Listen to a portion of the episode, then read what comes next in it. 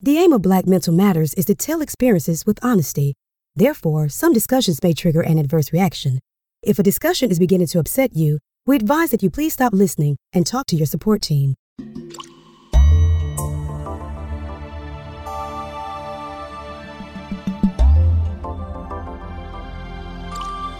Welcome to another episode, episode number 46, in fact, of Black Mental Matters, the podcast designed to help us deal with mental health in the black community. And boy, I tell you, we need it once again this past week. Just more and more shootings we hear. And then we find out a little bit later that the person may have been dealing with some type of mental health issue. The statistics show people with untreated mental health illness 16 times more likely to be killed killed by law enforcement, and unfortunately, by dismantling the mental illness treatment system here in America, we've turned mental health crisis from a medical issue into a police matter. Therefore, I called on my policeman, my cousin. He's a lieutenant colonel, retired commander from the Illinois State Troopers, Leonard Stallworth, and Makiba and I. We're going to chop this up and hopefully make a difference in our community. You know we need it. Black mental matters.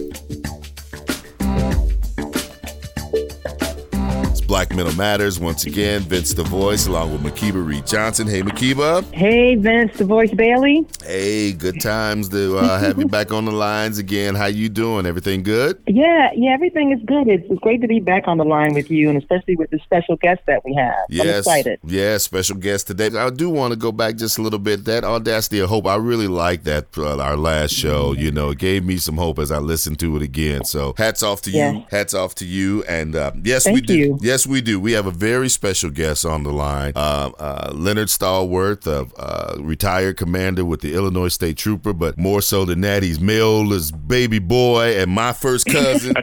That's the real deal. Hey, cuz. I love it. Hey, cuz, how you doing, Vince? Good, good. Well, this all uh, uh, uh, came together. Um, so we're we're recording uh, this past weekend. You called me, uh, Leonard, uh, regarding the situation in Lafayette, Louisiana, where this young man, um, you know, was shot by the police and, and subsequently died. And and your question, no one knew at that time. You said, "Well, man, I wonder if that was the, you know, did he have mental health issues?" And and uh, we had a short conversation about that. What what struck you again, since that's where we started this conversation, Lynn? What struck you about that that that made you want to pick up the phone and even just start talking about it at that time? Right, right, and and and cuz we've talked about this before, Vince, and and I am so happy to be on the line with um, Sister Makiba.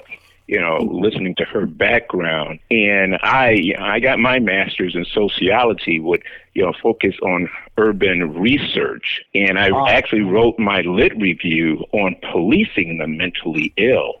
So when I hear about instances like this, you know, that happened in Louisiana, that's the first thing, you know, when I saw the details. And then, of course, you know, I don't know, the, the investigation's not been done. I don't know all of the details. But when I heard them, you know, I'm thinking to myself, was this person, you know, were they suffering of a mental illness? And it's so unfortunate because we know that today, you know, research shows that one in six adults in this country suffers from some form of a mental illness, be it a mild depression, all the way up to you know schizophrenia. So we we know that, and now that that we don't have those huge um, state facilities that we had back in the mid 1900s, all the way through the 1970s, we don't have those facilities any longer where people could be cared for and housed and uh, receive the right treatment and uh, therapy. We don't have those, so those people are left on their own in the public, and that can make for a bad situation. That's uh, what really struck me when you, you said that when we were talking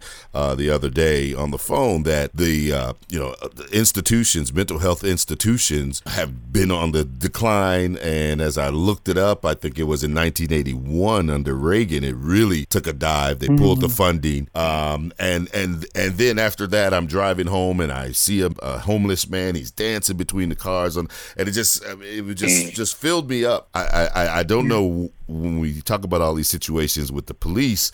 I- I don't know what it could what could be even on the minds of the police as they approach people that whether they knew that they had uh, a mental illness or not, uh, how, how you deal with situations like that. And A lot of tragedy going on right now. Another shooting yeah. that's taking place in Kenosha, Wisconsin. Now that we're recording, oh yeah, you know, another mm-hmm. one. So you you, you talk about crisis intervention uh, training uh, with police departments, but but that's that's not the only answer. No, I, I would agree with you. Um, and you know what? The first thing I did uh, when I heard about the uh, Louisiana case, I went on Lafayette PD's website just to see if it shows that their officers have gone through that CIT training, you know, the crisis intervention team training. It didn't show, but that's not to say that they don't have it. But uh, right now, I mean, that is a key piece in addressing this the police interaction with the uh, mentally ill, a subject that's suffering from uh, g- going through a crisis. You know, that training is key because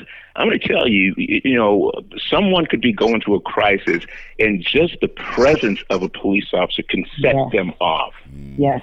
Would you agree, Makib? I mean, just the um, presence of the police can set them oh, off. Oh no. Yes, no, you're you're absolutely right because what we're talking about here is is the powder keg of bringing policing into the mental health arena and how just right now black people are having a hard time feeling safe with no mental illness with police intervention. I mean, we have peaceful, you know, people just driving down the road. I mean, I have two black sons who I mean, I'm terrified every time they get in their car. So what we have here is the issue of a you know, the police force that already has a problem with violence and and racism against black people outside of that mental health um, mm-hmm. situation. And when you bring in that mentally ill component, that escalates that situation so much further because on the training end of the police, yes, the police have probably, for the most part, not been trained. There aren't experts coming in with them like you would have. I always think of like hostage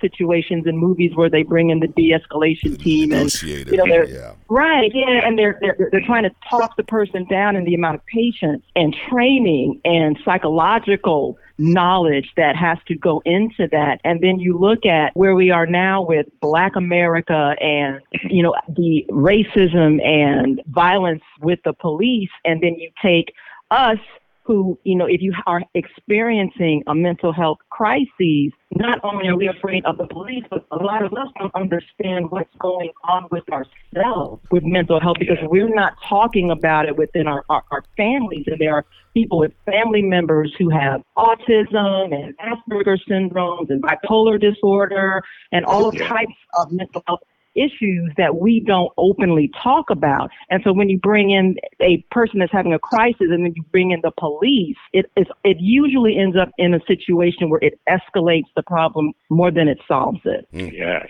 You're absolutely right. Normally when there's a 911 call and that involves a medical emergency, who goes out? You have a squad of trained emergency medical technicians or EMT, right. EMTs but when a 911 call goes out involving a mentally ill subject, and oftentimes the police officer that's going to be responding, they may or may not know. Dispatch may or may not let them know that, and they arrive on the scene, and the first thing they see is an is an individual that's ramped up already, that may have a weapon, may have a, a, a knife, similar, you know, to the incident in Louisiana. And now, what do you do? you know, what, what do you do? You know, if you've not had that crisis intervention training, if you've not had that, your first instinct is going to be to attempt to apprehend that subject. So you don't know if that subject is going through an episode. You don't know if they're intoxicated. You don't know if they're on some kind of drug. And the worst case scenario would be if that individual is non-compliant in taking right. their medication for their mental illness. And a lot of times they'll be non-compliant, and what do they do? They'll take drugs or alcohol to try to make themselves feel better. And, and it's that co-occurrence that makes a situation just astronomically worse. And, uh, and, and they might not even be, know that they're going through an episode or a crisis, you know, because of medication that they're on, it might be wearing off. They might be mm-hmm. becoming accustomed to that medication and they don't even know that they're in, in a crisis. But if they're taking drugs and alcohol in addition to ha- going through a crisis, that's a recipe for disaster. Any police officer will tell you that the most dangerous call you can go on is a mm. call involving a mentally ill subject. You know, I wow. found ran across a very interesting article in the Huffington Post. It's entitled "Do I Need to Call the Police?" Mm. and it mm-hmm. talks about you know this this last situation, and then we had one here in Gwinnett County where I, I guess the neighbors said that folks was was talking too loud. Uh, this woman was just tased. Yeah, the police officer was fired. It was a terrible situation. But um, you know, you know, should I call the police? What what what should I do? Because in some instances, in, in some of these um, quotes here from from from people, they're saying, "Man, if I'd have never dialed the police office mm. the department, she'd still be alive. Yeah. He'd still be alive." Wow. So you, you got that whole dynamic in it, right? And, and right. that's bad because people, when they call, they see something like that that's their, you know, the natural response call the police. And mm-hmm. when the police get there, it could be a, you know, even if it's not a mentally ill subject, a lot of times people will call the police and it's a civil matter. Yeah. Mm-hmm. People want something done. They don't want to hear, well, this is a civil matter or this subject is having a having an episode. Or, they mm-hmm. want something done. And if that officer hasn't had proper training, and you look in, in the past, a police academy, there would be only maybe 2% of that whole training. Now, when I went through the academy, it was like mm-hmm. six months. But back in the day, there may have been 2% of that training involving how to handle a mentally ill subject. Back in the day, that has changed dramatically now, where there's a lot of focus on that because law enforcement executives know this is something that's in the forefront, and we have to know how to handle these issues. Everybody's going through this training now, the crisis uh, intervention teams, and that, mm-hmm. and you know that, that involves not only the dispatcher. So, say for instance, a call comes in uh, for a mentally ill subject, the dispatcher knows They've had the training. The police officer on the street knows he or she has, has had the training. The hospital, which now will have a no drive-by policy, there's times when a police officer will bring a mentally ill subject, mm. someone suffering, bring them to a hospital, and hospital emergency staff, well, nope, can't bring them here. Nope, there will be there are designated hospitals and facilities. They can't turn you away. Mm. They can't turn. So you can take that person there to get proper care. And then the final component is the family. The family mm-hmm. has to be involved in this because they'll yes. know if their loved one has been compliant and taking their medications. They'll know what medications you know that person's on. So with those four components together, we can decriminalize the mentally ill. Because now a lot of times police officers will just lock them up, and that's another arrest. Mm-hmm. They don't need that. They don't need that. Absolutely, absolutely. I was reading that, and this was alarming to me. In 2016, a quarter of all fatal police shootings nationwide involve people with behavioral health or substance use conditions. Mm. And and yeah. that that always brings the question to my mind is why are the police the first ones to take the call. In order to really look at this, I mean, we have to really look at how people view the mentally ill because just what you were saying, a, a lot of people, when they are calling person contained, because they're a lot of times is a level of fear and lack of understanding and lack of mm. education. People yes. don't know what they're seeing. And so that is what leads to the altercations because people just don't know what they're seeing. And then the police are thinking about keeping the area safe, keeping onlookers and people around in the area safe. And they're also thinking mm-hmm. about keeping themselves safe so they can make it back home to their families. So, so, so you're absolutely right. This is going to take more than just the police showing up. And, and I would even go a little bit further. I think that if there is going to be training, that it can't be just a, a one time workshop and then right. there's no more training. Right. There has to be continuing education because we're learning more and more about mental health. We're learning more about the intersectionality between different groups, different ethnic groups that experience mental illness differently, and it might look different in different cultures. So definitely there needs to be something where we look at this system of why and how we got here and look at how we need to start circling back around to make sure that if you are having a heart attack, you and, and, you compare that to a person who's having a psychiatric break, that person that's having the psychiatric break should have the same level of compassion and professionalism as the person that's being picked up for the cardiac arrest. Well, and I, and not and not treated like they are some type of criminal because they're sick. I think this goes back, uh, Leonard, to you know where our conversation was again, and what you talked about, and that's the deinstitutionalization of our of our mental health community. And now they're out of hospitals, and, and now they're into jails and prisons and on the streets. Talk Homeless, about that a yes. little bit, Leonard. I know you've done done done your due diligence on that. Well, for instance, where I live uh, in Illinois, Cook County, the largest county in the state, and I don't know, maybe the third largest in the nation, but Cook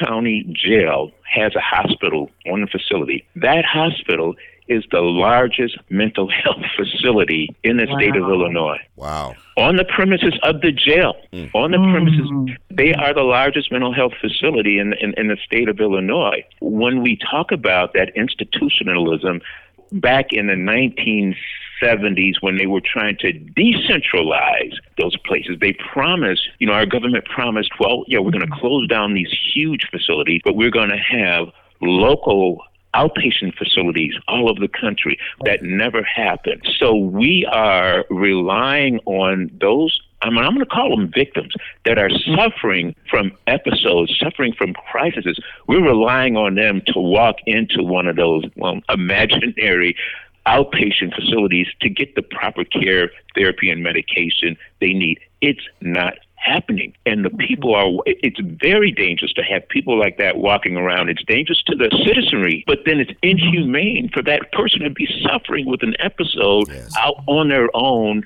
in public. Mm. It's inhumane. I totally agree with what you're saying. I, I also think that the process should be measured because I think that what doesn't happen a lot of times is when a say a person has been picked up from their home because they're having a, a psychiatric break and they take them to the ER and they take them to psychiatric respite that after that happens there's never any follow up with okay hi patient so and so we're just following up to find out how was your experience? Did this help you? What are you what kind of treatment are you receiving now? It needs to be comprehensive with a circle back to that person to make sure that the way that we're handling and, and trying to manage the mental health crisis with with the police being involved, we need to make sure that it is effective in the eyes of the person that was apprehended, who, who had the mental health crisis, and and that person's family and support system. Because what happens is that you know we're just basically just calling the police every time there's a, that mm-hmm. we interact with a mentally ill person, and we're not making sure that the underlying root was treated. Well, the numbers, you know, you talk about it being accountable. So, what, 650 community health facilities in 1977. Jimmy Carter signs the Mental Health Systems mm-hmm. Act in 1980. But then in 1981, Reagan came in and cut the funding by 30%. Uh, right. The study finds in 84, 30% of the homeless people are suffering from uh, uh, serious mental illnesses. 85, federal funding drops another 11% for community uh, mental health f- facilities. Great Great Recession in 2009, states cut 4.35 billion dollars in public health, uh, mm. mental health spending, and as of uh, well, know it's even less now. In 2010, there was about 14 beds per 100,000 people in, in, the United States in, in, a, in a psychiatric uh, uh, facility. So those numbers you you can't argue with. Uh, it's definitely less resources, and as a result, mm-hmm. we're seeing many many more instances that are not right, that are wrong, and and people are being hurt in a tremendous kind of way. As you read those numbers uh, off, you know, I thought about a stat that I had looked at in 1955. 1955, there were approximately 560,000 people, you know, with mental illnesses mm. housed in public mental yes. health hospitals. Yes. 560,000 in 1955. The population wow. in the U.S. was only 165 million. It was half of what the population is today. Wow. But those 560,000 people, those facilities aren't there anymore. And, mm-hmm. and those facilities, they they not only housed and cared for people, gave them treatment and that, but there was uh, training. There were farms where those residents could grow their own food. Everything they ate, they produced. Well, you know what? Local businesses saw the money making uh, ability in that, and they start selling their products food and produce to those facilities direct and it stopped all of those training programs. Mm. So, you know, when you look at things like that, just because you, there was a, a way to make money, those people who were getting not only the, the treatment, but they were getting having the ability to grow their own food and they were getting training in there mm. and for that oh. to stop you know you look at all of those different factors and, and it all feeds into where we are today i have always felt like the mentally ill population that that community is the last frontier as far as civil rights it just seems like so many people view the mentally ill as just people to be discarded because yeah. people they make you uncomfortable. If you've ever been yes. in a psychiatric ward or or around you know a person that's schizophrenic,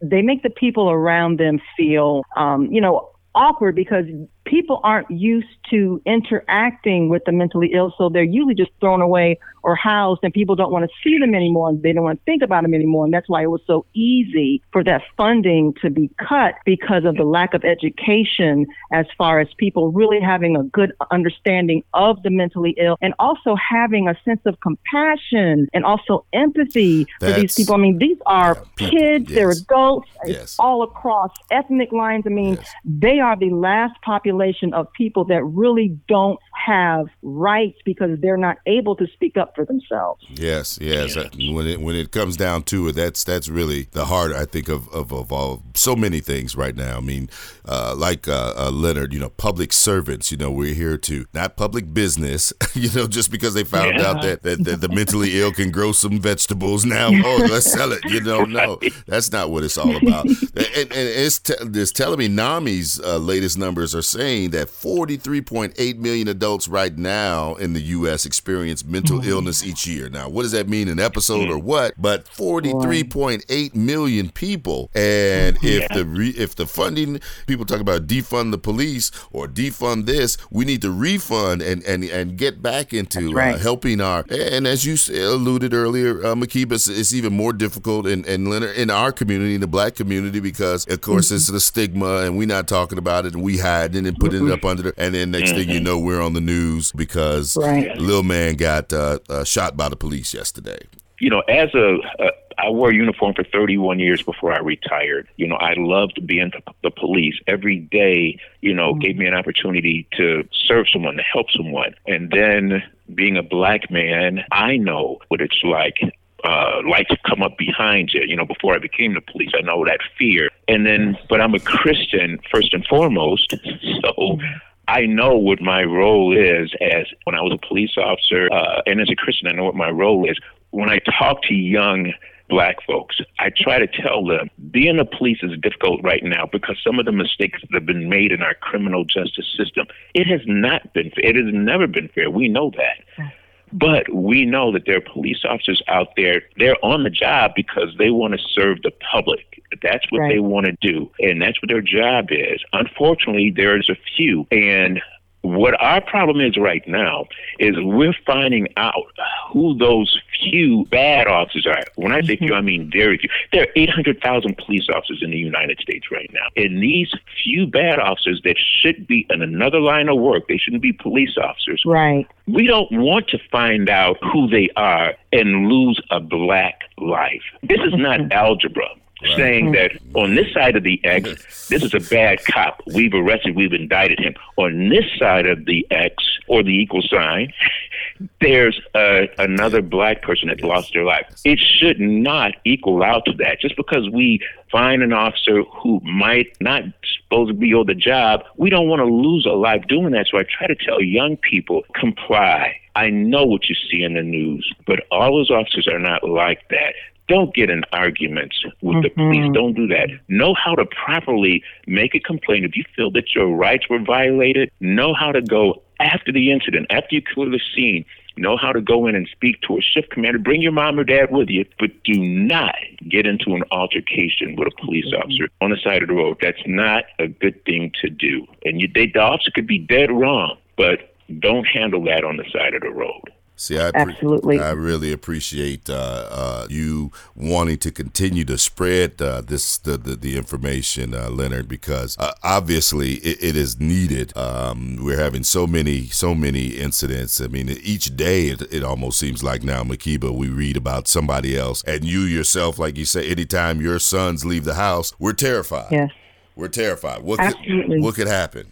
And that might be another conversation but we we as a people have not collectively come together to have a unified response to uncomfortable police situations. And we, and we need to go over that you know as a community because there there are certain things you're absolutely right Leonard that we cannot do. I i've actually seen poli- a police officer pushed by a um, white woman in in a situation where I myself was with a, a, another group of people who had found a we had seen a an, an elderly woman on the side of the road and she couldn't she was crying she couldn't get her her car moving. So we all stopped to try to help her. And a white woman in the crowd got angry because she was upset about how the officer was talking to her and she she physically pushed the officer and we were all expecting a, a, a shootout after that point but oh you know, she, yeah you know, she was just no, she was, oh,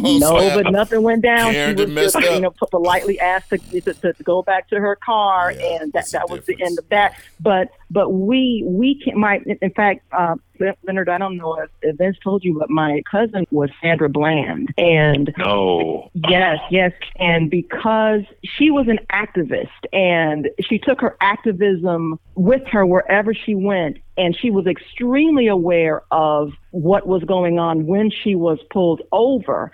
And of course, you know, she, you know, she's speaking in terms of inequality and racial profiling, which ended up escalating the situation where another person could have had that conversation with that police officer and mm-hmm. gone home. So, so, mm-hmm. so, so we, we have not gotten to the place where if you're in the military and you're captured on, on enemy lines, you are trained to say name, rank, serial number. Like there are certain mm-hmm. things you are mm-hmm. supposed, you are yeah. trained when you are in the eyes and, and, and in the, uh, the, the company and the grip of the enemy, we need to figure out collectively how we uniformly get out of these situations with the police safely, things to do, things not to do, and actually practice them with our families, with our kids, with one another. Because no, you're absolutely right. You you can lose your life just for being upset because you were because you were wrongfully pulled over and you're absolutely right Leonard when you say we have to de-escalate the situation unfortunately and you got to swallow your pride there on the spot so that you can go home alive. Well, unfortunately, we, we, we, we're running out of time here, but Leonard, I want to give you the last word. Uh, again, I, I really appreciate you putting this on our minds. And, and again, I think uh, th- this, this push to increase uh, facilities, uh, residential facilities for the mentally ill, I think is a very worthwhile cause. And thank you for what you're doing. But I'll give you the last word, Leonard, as it relates to uh, this discussion we've been having today.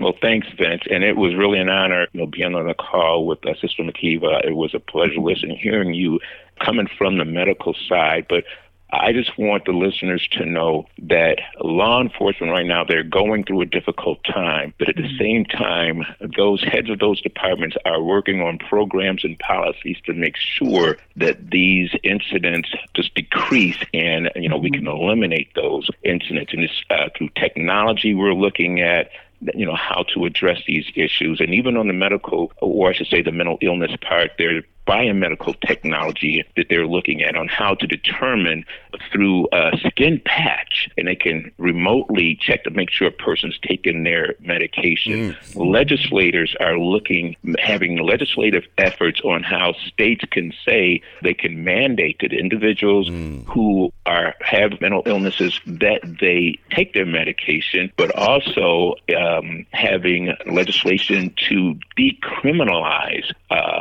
mental illness and that means having uh, law enforcement and medical professionals work together so that all mental illness people suffering from it, they're not going to be in the system. We can remove them from the system and treat them the way that they're supposed to be treated. Wow. Well, thank you so much, uh, uh, Commander, uh, for, for, for joining us here today at any time. And it's Lieutenant Colonel, but that's oh, okay. Lieutenant. Give me my money. I know that's right. Well, thanks so much, guys. right. and thank you, Makiba. And hey, we'll have this discussion again. I want you folks to be thinking about this because this is a part of our community. And as we know, Black Lives Matter and Black Mental Matters as well. Have a great day, everyone. Amen. Thank you.